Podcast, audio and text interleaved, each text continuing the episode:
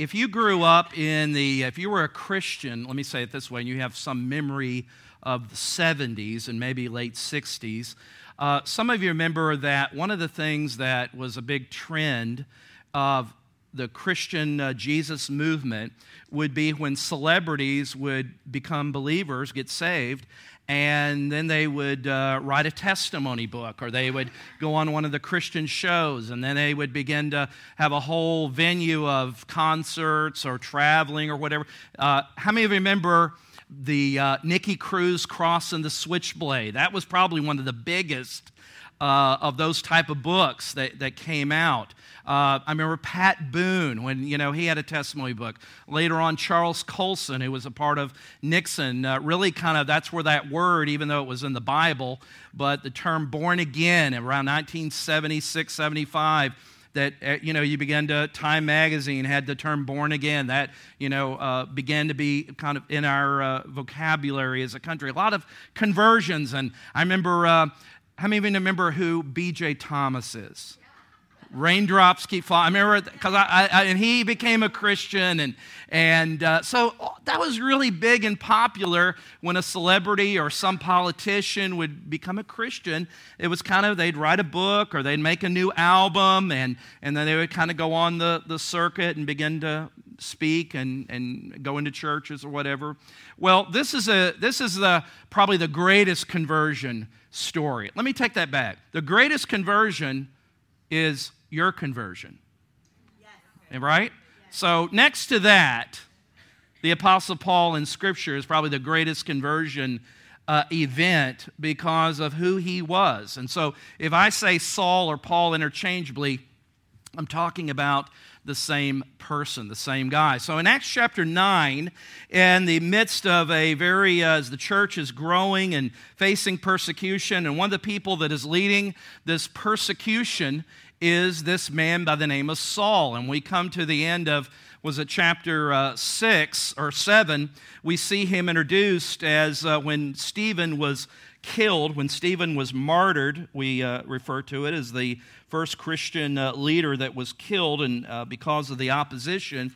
At the end of uh, chapter 7, we, are see, we see this, uh, uh, this person who is holding the coats of those who were stoning and had killed Stephen. And in chapter 8 begins of how Saul approved of this killing by uh, these religious leaders in calling what Stephen was exalting Christ and saying it was blasphemy. It was this man by the name of Saul. So here's what you need to remember is if there is an unlikely individual to become a Christian, it was this guy named Saul. I mean, it would be comparable to reading about one of the top ayatollahs in Iran becoming an evangelist and preaching the gospel in Tehran, okay? Very unlikely. And this uh, individual by the name of Saul was passionate uh, in his hatred towards Christians. Now, his hatred was fueled by the fact that he thought he was serving God. Those individuals that flew those airplanes on 9 11 thought they were doing God's will. They weren't but they thought they were doing God's will by killing themselves and killing all the, the people in this uh, act of, of horrible terror. Paul, or Saul, he uh, was on this rampage and believed that he was following the uh, will of God. Uh, just look with me at the beginning of chapter 9. And uh, the first six verses I just want to look at. It's a long chapter, and we're going to work our way through it in a different way. It should be on the screen. And uh, did you get abandoned up there? Oh, okay. I just I just uh, noticed uh, uh, who was up there, and uh, but Acts chapter nine. Notice with me how it begins. We're going to just read the first six verses, and I encourage you to have your Bibles, whether you have it on your phone or in the way Jesus carried it with leather and tabs, however you want to uh, have it. Uh, bring your Bibles. Take, and, take notes. Right, you know, you got a little space. If you don't make use of that little tear-off sheet and the prayer sheet, uh, write things down. Uh, be engaged with Scripture, okay? Be engaged with the Word of the Lord this morning. And, and it isn't just to humor me, but it's, it's I believe that the Word of God has has power. The Spirit of God, that's, that's uh, an instrument that the Holy Spirit uses uh, for our life. And so when you're intentional in engaging with Scripture, you're again just making yourself more available for the work of the Spirit by connecting Word and Spirit, by connecting the Word of God with the Spirit of God. So be engaged with the Word today. And uh, it begins by beginning in verse 1 of uh, Acts chapter 9. But Saul, there he is, still breathing threats and murder against the disciples of the Lord. Pretty intense situation of this guy. He, he is on a rampage. He went to the high priest and asked the high priest for letters to the synagogues at Damascus. This is in Syria. This isn't in Jerusalem. Damascus is in Syria, and Syria is still much uh, in our news. And he wants to go and chase after these Christians that have scattered and they're in the synagogues at Damascus so that if he found any belonging to the way, that was one of the terms that referred to uh, as Christians, they were called the way. Unfortunately, there was a cult that began to identify as the way, but uh, that's, that's an unfortunate. But the way was the, uh, one of the early names for the followers of Christ. So he wanted to find anyone belonging to the way, men or women, that he might bring them bound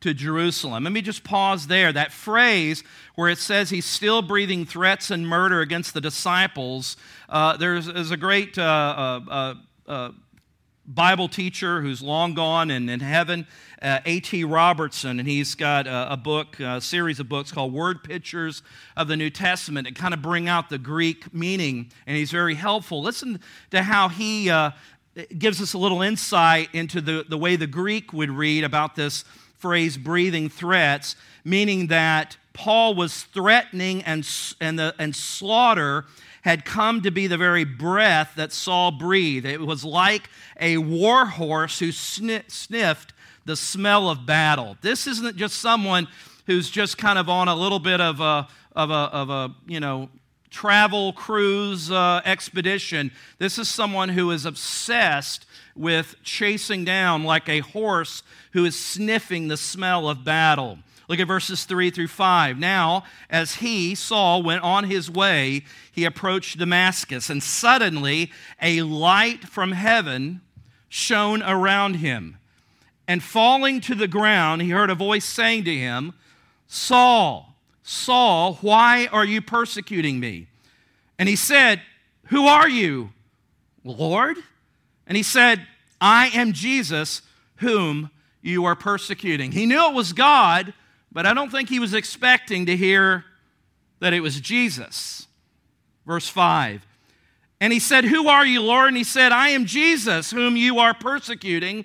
But rise and enter the city, and you will be told what to do. Now, if you read on the story there, you find out he went into the city, and God raised up this. Uh, really, we might refer him in our vernacular a, a layman. He wasn't an apostle, he wasn't a prophet, he wasn't anybody, a priest or anything like that, by the name of Ananias. And he went into this, the city, and Ananias, God had spoke to Ananias, and you can read that later in that, that section.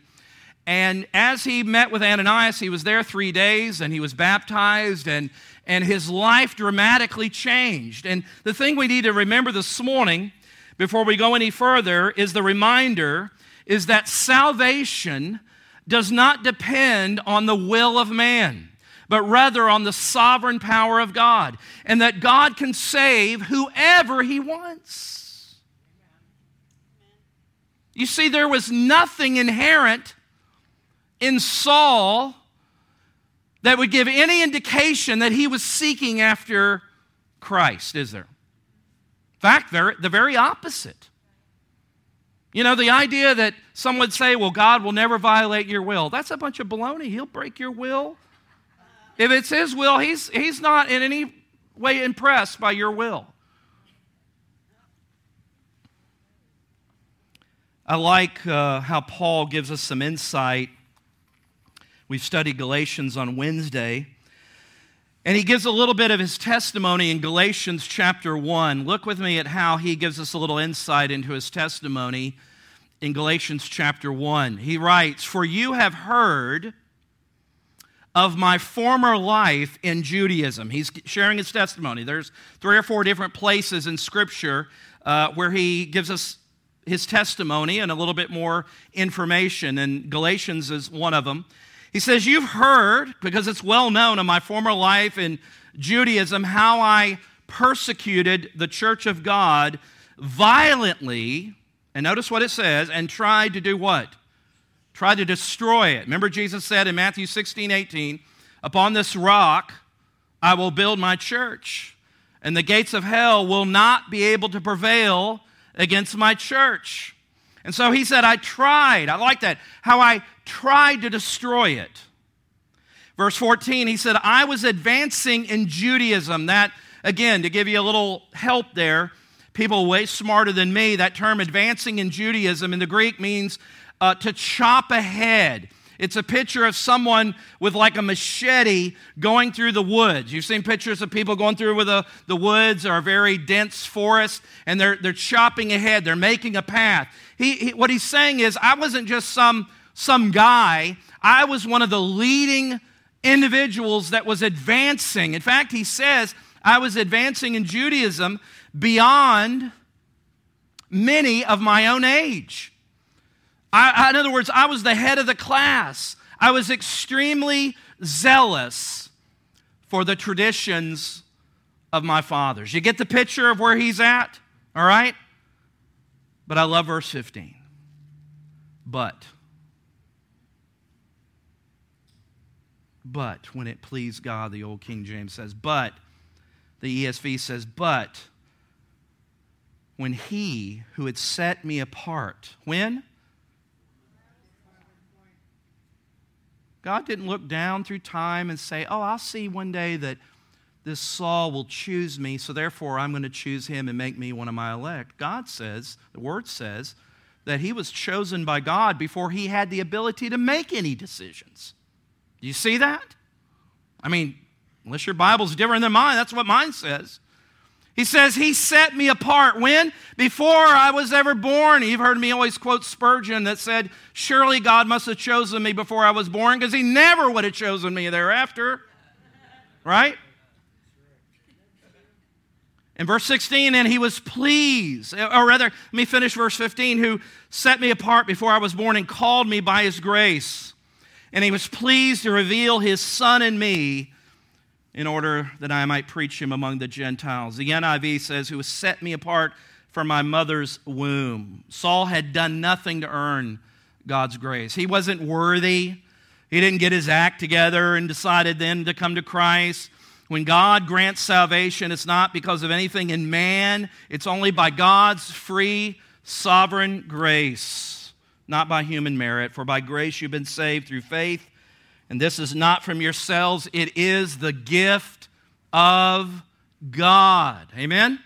It's by grace. And so God is able to convert the most unlikely of sinners. And let that be an encouragement to you this morning that if you are praying and believing for somebody in your family, how many of you have at least one family member that does not know Christ that you've at least pray for on a regular basis, right? You've got a coworker, you've got a neighbor. I mean, of course. And then there are some, let's just be honest, we say, you know what, that's that's a tough, that's gonna be a tough one. I, you know, you may never verbally say it, but you think it and you just say, I just don't ever see that person ever surrendering to Christ. Do you think they could have said that about Paul? Yeah. Do you think that in the midst of all this hell bound attack that this Saul was doing, do you think the church, because we know they were a praying church, do you think somewhere on their prayer chain email there was, let's keep, Lori, let's keep brother Saul? Because we're going to say by faith, he's a brother. Let's pray for Saul that he would come to faith in Christ. And you get that, and you're like, oh, yeah, right. I got relatives and family that he's hauled off. Pray for him? Yeah, pray God will strike him dead, right? Well, God struck him. And in one sense, spiritually, he did strike a dead man and made him alive. This morning, I want us to look at this conversion. And this morning, the title of the message is what we'll look at. The title of the message is Marks the marks of genuine conversion. And this morning, and don't panic, because they're going to be short, but there's eight marks in this passage. But we're going to go quick. And if you don't pay attention, I'll slow down. Now we're going to go through them. We're going because they're just they're just they're just great here, and they're marks of genuine conversion. Remember when we looked at Simon the sorcerer, Simon, and we talked about how that was counterfeit faith. And you've heard me say this before, and I've, I've said this to our elders and deacons and said it here. I've come to the conclusion in, in, in pastoral ministry, and uh, it's almost as difficult to come out of my mouth, but for 35 years, involved in, in full time ministry, that much of the difficulty in dealing, in relating, and, and encouraging and disciple, all those things with people in the church, that the ones that were seen to be the most difficult, I am convinced that the difficulty was that they were not converted.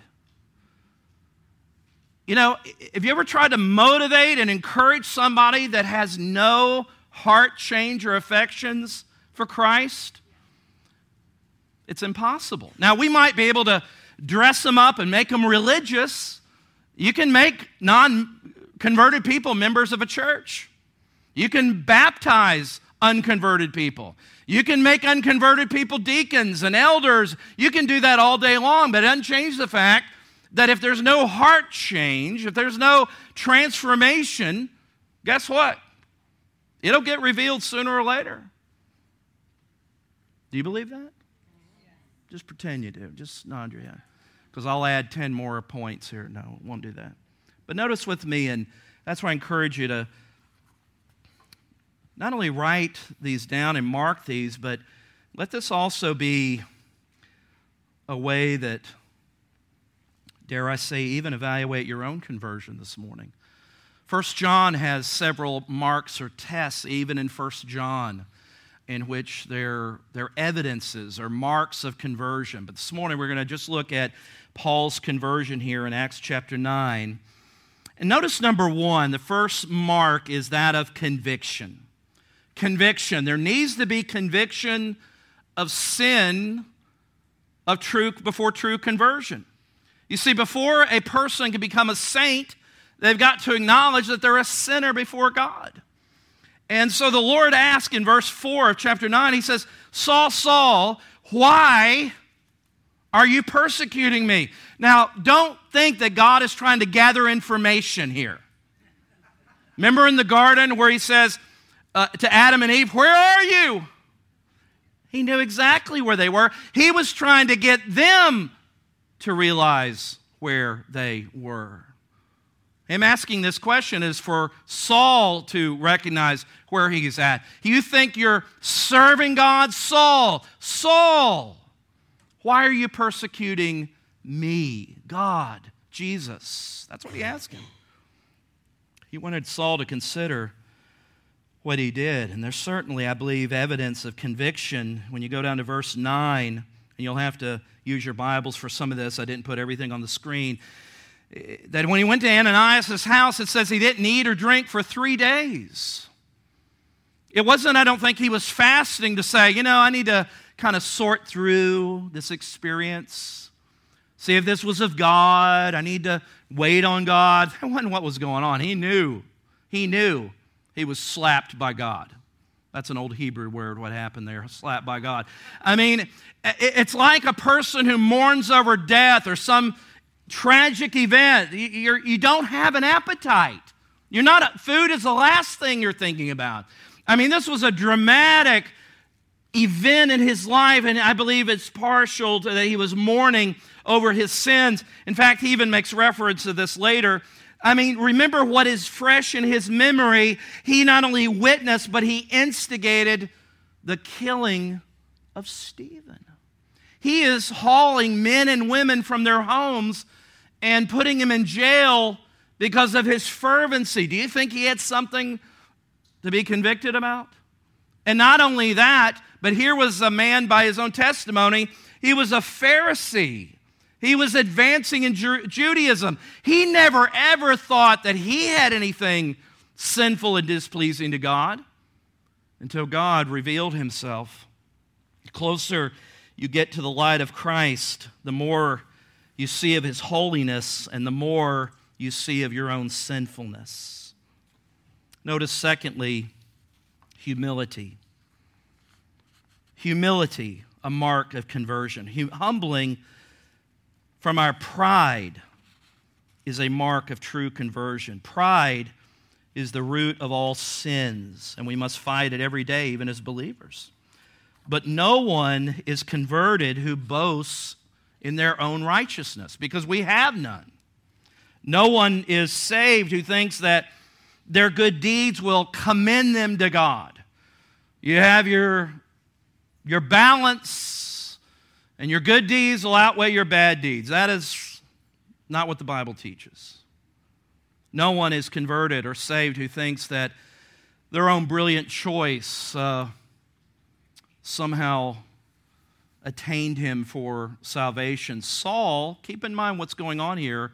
Saul went off storming towards Damascus with authority to arrest Christians. He had the power on his side. But after the Lord met him in that dramatic way and struck him down, he had to be led. He's a big shot going to Damascus, has a cadre of soldiers and people behind him. But when, the, when God, a very God, met him and struck him down, he had to be led by the hand to Damascus. First, he was independent and strong. After he met God, he's dependent and weak. God used Ananias, and you can read that in full. Ananias, uh, he was a simple believer. What a contrast. Saul, by his own testimony, was one of the most advanced leaders as a Pharisee educated under Gamaliel. You remember back in chapter 5, we heard about Gamaliel. Remember, he's the one that told the Sanhedrin, look, if this is of God, you better not mess with it. And if it's not, it'll die on its own. Remember Gamaliel? He was one of the top teachers. Paul, by his own testimony in Acts 22, says that he was a student uh, under Gamaliel. Uh, he was, he was, that was a, a very high privilege It'd be like saying I went to Yale or I went to Harvard or Princeton. Great educational pedigree. And God, in his humor to slay the pride of Saul, guess what? He takes Ananias, uneducated, right? Just a, you know, again, I, we don't know a whole lot about him because this is the only time he's mentioned. And yet, God, in his providence, takes this man, Ananias, to lead this elite Pharisee to knowledge and faith in Christ. God can do anything he wants. And he's got his people anywhere. You think if I don't if that person could just get here, God has ways of connecting that loved one in your family with just the right person at the right time. He's got his agents all over the place, ready and willing to be used by his bidding. Thirdly, a mark that we see here is submission. Submission, a recognition of and obedience to the lordship of Christ is a mark of true conversion. There's conviction, there's humility, and thirdly, there's submission. Look at verse 5 when he says, Who are you? Lord? Lord? Uh, he got an immediate answer I am Jesus, whom you are persecuting. And that had to be a dramatic revelation because Saul would have never, ever bought into the idea that Jesus was resurrected from the dead. You think his mind changed at this moment? He is confronted by the resurrected Jesus, Lord Himself. And He told him in verse 6 to arise and go into the city. And you know what Saul did? He arose and went into the city. He obeyed. What's the mark of conversion? What's the mark of genuine salvation? Is a person is submitted under the lordship of Christ. They have taken themselves off the throne. By the way, we were never on the throne to begin with. but we change allegiances. And now we are under the lordship of Christ. And it's demonstrated in obedience. And later on, we see not only did he obey and do what God told him to do, but as he met with Ananias and Ananias instructed him in the way, he was later baptized. Another act of obedience. In other words, he publicly identified now by water baptism that I am a follower of Jesus. Y'all getting quiet on me. You know what happens when you get quiet on me. Thank you. All right, you just bought yourself three minutes off the clock. You remember how the early church responded when they heard about his conversion? They were like, This is a scam. This is a setup. This guy is just trying to pull one over on. I mean, they didn't buy into it because that was how unlikely that this type of thing could be. Conviction, humility, submission, but also, fourth, transformation. Transformation a mark of conversion, a transformation from spiritual blindness to spiritual sight is a mark of conversion. There's got to be a transformed life. Jesus said, You'll know a tree by its what? By its marks, by its evidences of, of the root system that you can't see, but you'll see evidences of, of, of life, of transformation there. Paul began the trip physically seeing but spiritually blind. He ended it physically blind, but spiritually seeing. What he formerly thought he saw, he no longer saw. What he formerly did not see, now he saw. What was formerly gained to him, he counts as loss. What he formerly despised, he now cherished. What's going on there? There's transformation, there's a change. He was converted. Verse 18, we see that as he was talking to Ananias, scales, whatever those were, fell from his eyes, and he saw everything in a new light. I remember when I was um, 12, 13, 12, 13 years old, and I was uh, water baptized, and I was converted. And I remember on the ride home at night, because, see, we were really saved. We had Sunday night services, okay? Just so you know. No. Uh, but we had a Sunday night service, and I was, I was water baptized. And I remember, of course, I wasn't driving then, but my aunt, we were going home, and I remember uh, saying, Wow, the grass looks so green. The sky looks so blue. This is at night. What, what happened there? Transformation. My eyes were changed. I, I began to see things differently. I began to uh, uh, want, my affections began to change. My ability to sin and remain happy, not so good. Couldn't, couldn't, you know, I just said, oh, I'm just going to do that. I don't care. And you know what? You're just miserable. What's going on there? The Holy Spirit's got his got his life you wrapped up in him. He's not going to allow you to do this stuff anymore. Transformation, change. And every truly converted person, I believe, should be able to say in one way, like the blind man that was healed I once was blind, but now I see. Transformation. Number five, spiritual hunger. Spiritual hunger. I had to put spiritual hunger there because Christians are already really good at hunger. Right? So I had to put spiritual hunger there. It's kind of like when Paul says, you know, uh, the King James says, I buffet my body. You know, we always think that is I buffet my body. So that, that's not uh, all right. But spiritual hunger, what do we mean by that? Is that there's a spiritual seeking and a desire, a pursuit of the Lord that is a mark of true conversion. How do we see that? Look at verse 11 in your Bibles. When Ananias saw Saul, what was Saul doing? What does it say in verse 11? He was praying. What, what can we discern from that? Is this man had a hunger to know God? He's already not eating for three days. He's praying. He's seeking God. And some translations you may have that says the word behold. How many of you have that in your Bibles? Some of you don't even know because you're not even looking in your Bibles. It says, the old translations or others might say, behold. Does anybody see that? Anybody see that? All right, thank you for humoring me. Uh, you know, I mean, in a way, it's like saying this more in a modern way. Instead of like, behold, it's like, whoa, check this out. This guy is praying. Something is really taken place in this guy's life. Now, think about it.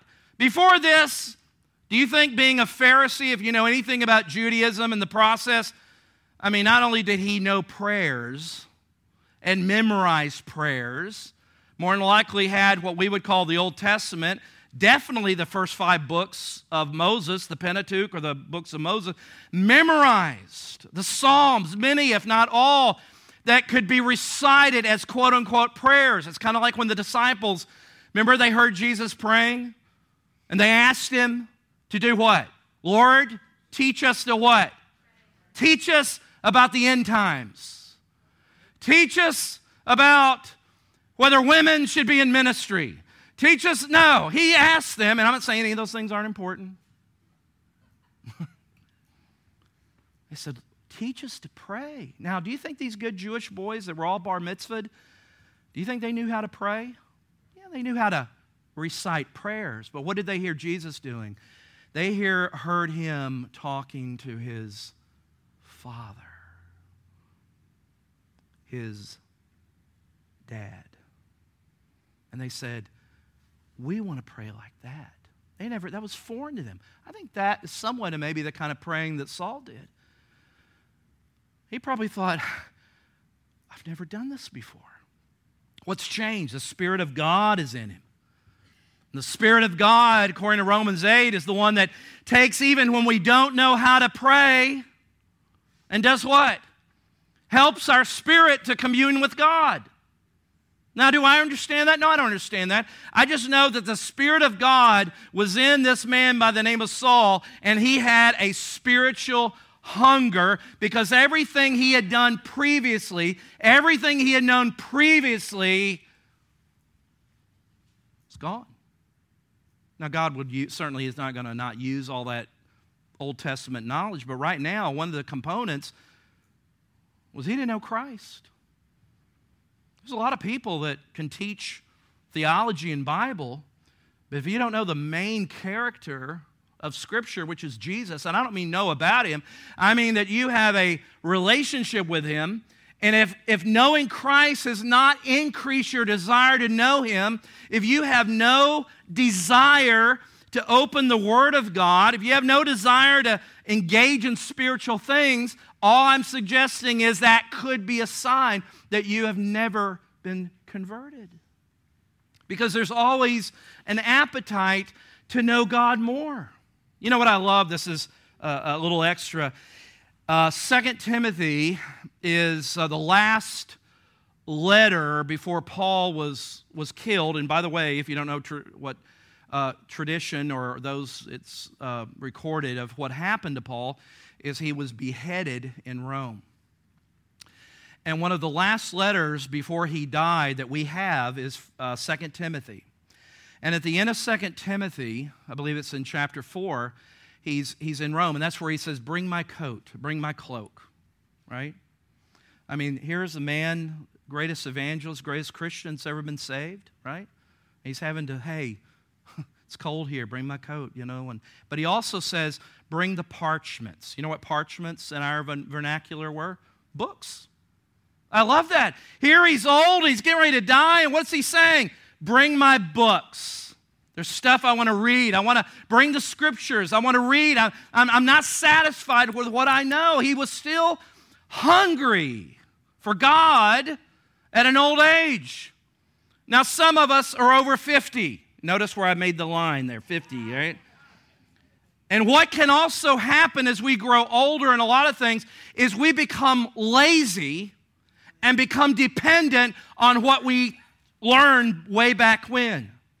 Listen, have a hunger to be hungry for God. Grow in that. You know how you do that? And I commend you by being in worship today, by being engaged in a small group, a Bible study, by being engaged. We are blessed with with good teaching on, on, on Moody Radio and some other avenues. Be, be hungry.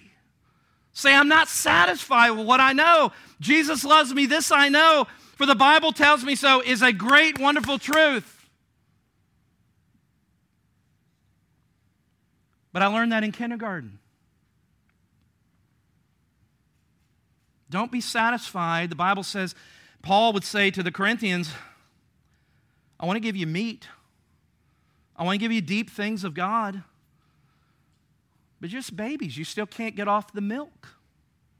Hunger for the deep things of God. You say, Well, I don't read too well. I don't understand. Listen, the Holy Spirit can transform your mind if you will let Him. My uncle, who was a heroin addict for 18 years, and God saved him in 1963.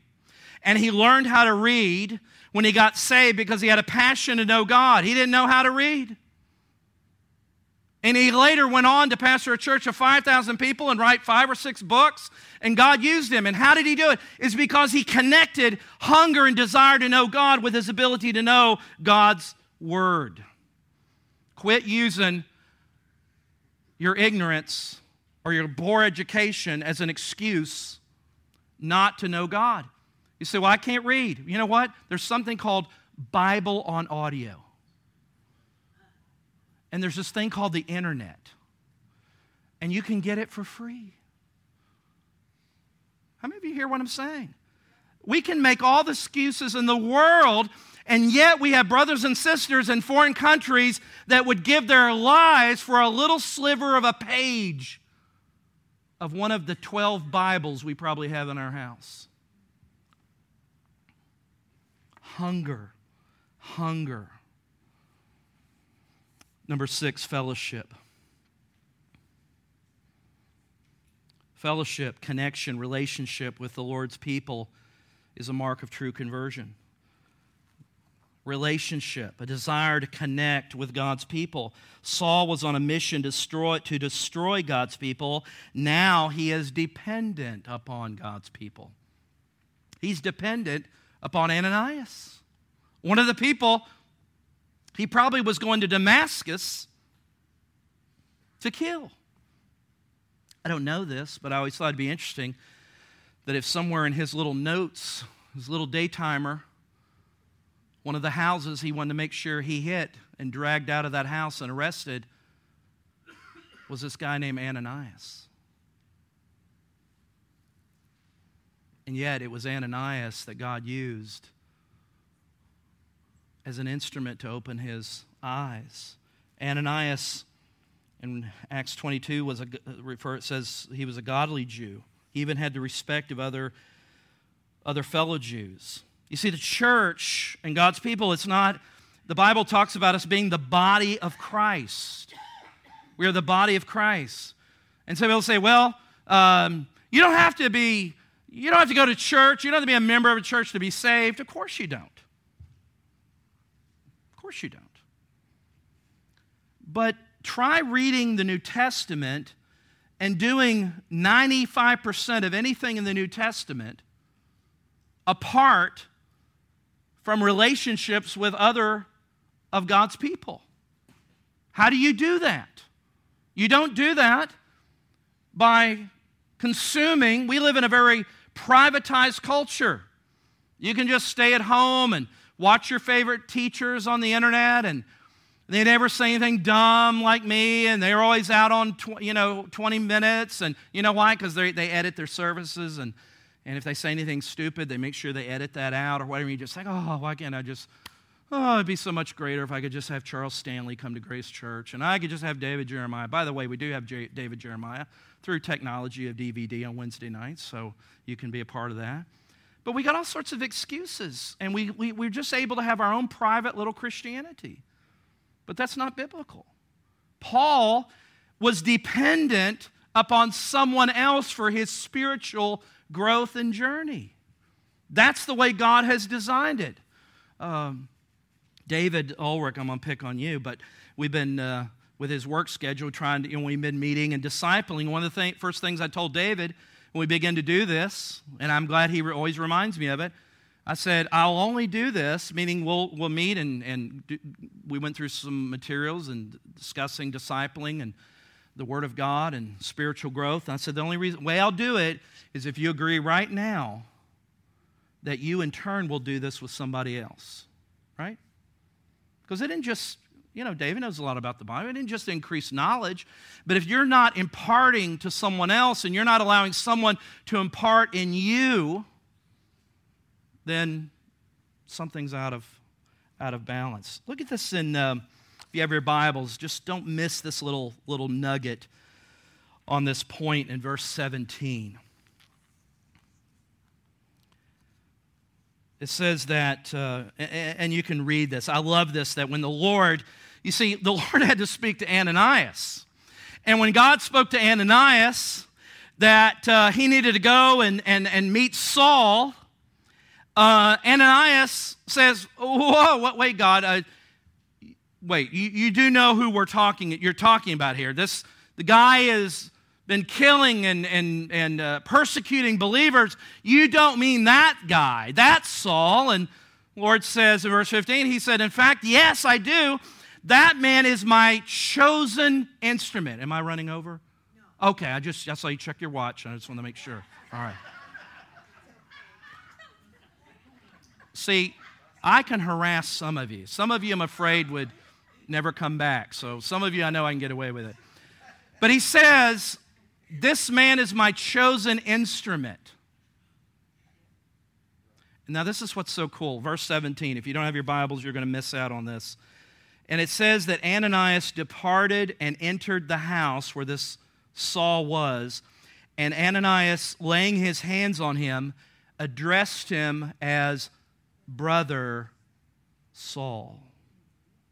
Isn't that cool? And say, well, you know what? I, I want to hear your statement of faith. I need you, I got a little questionnaire. I need you to now tell me again how you were saved. Were you explained justification by faith alone? I, I don't hear that in your testimony, Mr. Saul. Maybe you're not genuine. No, what did he do?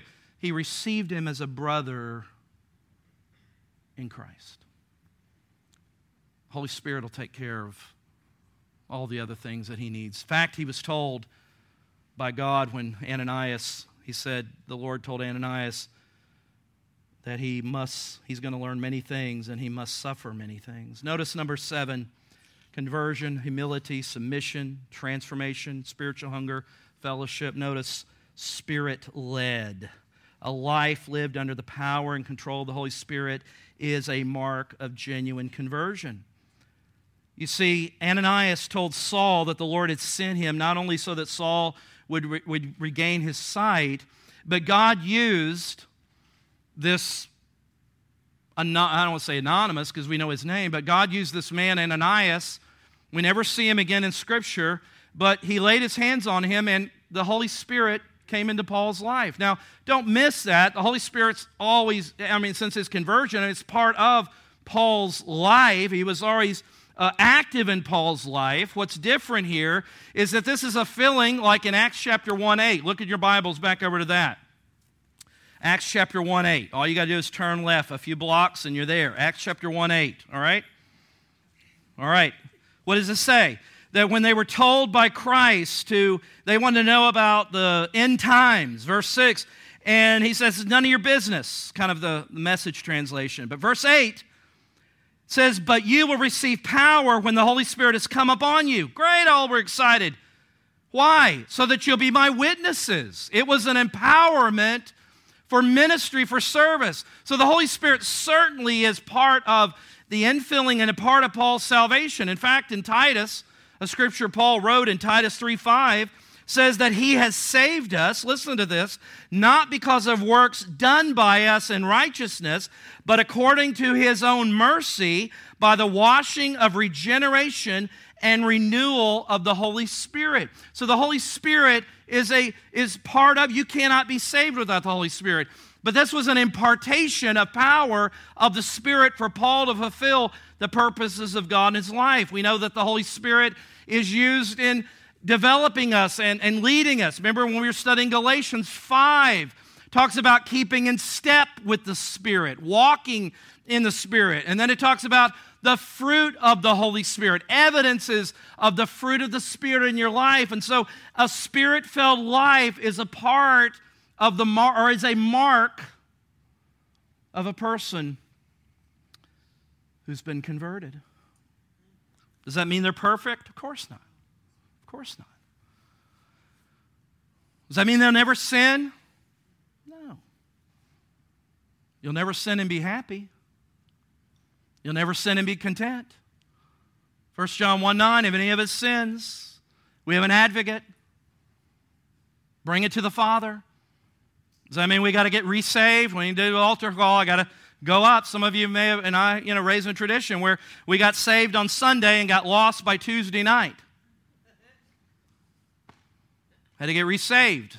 They had a Wednesday night service. Whew, good, I got resaved. Read Romans 8 sometime. And the last, number eight, is there's purpose. One of the greatest things is to know that your life has meaning, has purpose. A new purpose and direction in life is in line with God's sovereign will as a mark of true conversion. Remember what Paul said? I won't have him put it back on the screen, but in, in uh, Galatians chapter 1, when he was giving his testimony, he says that by his grace he was pleased to reveal his son in me, Galatians 1:16, in order that I might preach him to the Gentiles. In other words, think about this. Think about the genius of God or humor of God or whatever. God takes the most rabid, anti Gentile hating Jew and makes him an evangelist to the Gentiles, to the non Jews. Peter was an apostle over the Jews, Paul was an apostle over the Gentiles. Gentiles were considered as dogs, and that's kind of a nice way of saying it to Orthodox Jews. They hated these unconverted Gentile heathens, but God chose him as an instrument to go to the Gentiles, to go to the non Jews. Every person who's converted I think this is part of the spiritual hunger is say, God, what would you have me do with my life? Remember Isaiah 6? In the year that King Uzziah died, I saw the Lord high and lifted up, and he saw the holiness of God. And as he had that encounter with the holiness of God, what was his response? Hey, God, how's it going? He said, I am undone. And the Holy and God and His Spirit touched his life. And it was only then that he said, Send me. Don't underestimate, never, never, never, never underestimate the reach of God's grace. Let this be a reminder of the power of God's grace that if God can reach even Saul, this rabid, uh, I mean, I, I like him almost the way I imagine the Taliban. That's, that's, that kind of gives us a little frame of reference, doesn't it? Everything was justified, murder, everything, because it was all in the name of God. Some of you know the name John Newton, who wrote the wonderful hymn Amazing Grace. Who wrote Amazing Grace? How sweet the sound that a wretch like me, I was once was lost, but now I'm found. And you've heard me say this before, and it's just fitting for now. He lived many years and served the Lord thereafter. And as he was much older, uh, he was speaking about heaven. And I know I've said this before, but it bears repeating. He said, as he was speaking about heaven, he said, There'll be three wonders in heaven. Three wonders about heaven to me. He said, The first wonder will be the number of people who are there in heaven that I did not expect to see. talking about when he goes to heaven be people there that didn't expect to see them. Secondly, he said, the second wonder when I'm in heaven will be the number of people who aren't there that I expected to see. But the third and greatest wonder of all will be to find myself there in heaven. So we're thankful that God saved Paul wrote more than half of the New Testament that God used him. He even said that his life was an example of the mercy and grace of God. So be encouraged today that if God, in his sovereign grace, the Puritans had a term about God's electing grace. They talked about the hound of heaven chasing down and apprehending his own. God has ways and purposes. We don't know what they are. What do we do? We pray. We pray and trust God. Say, God, I believe in your grace and mercy. You can do all things. Let's pray.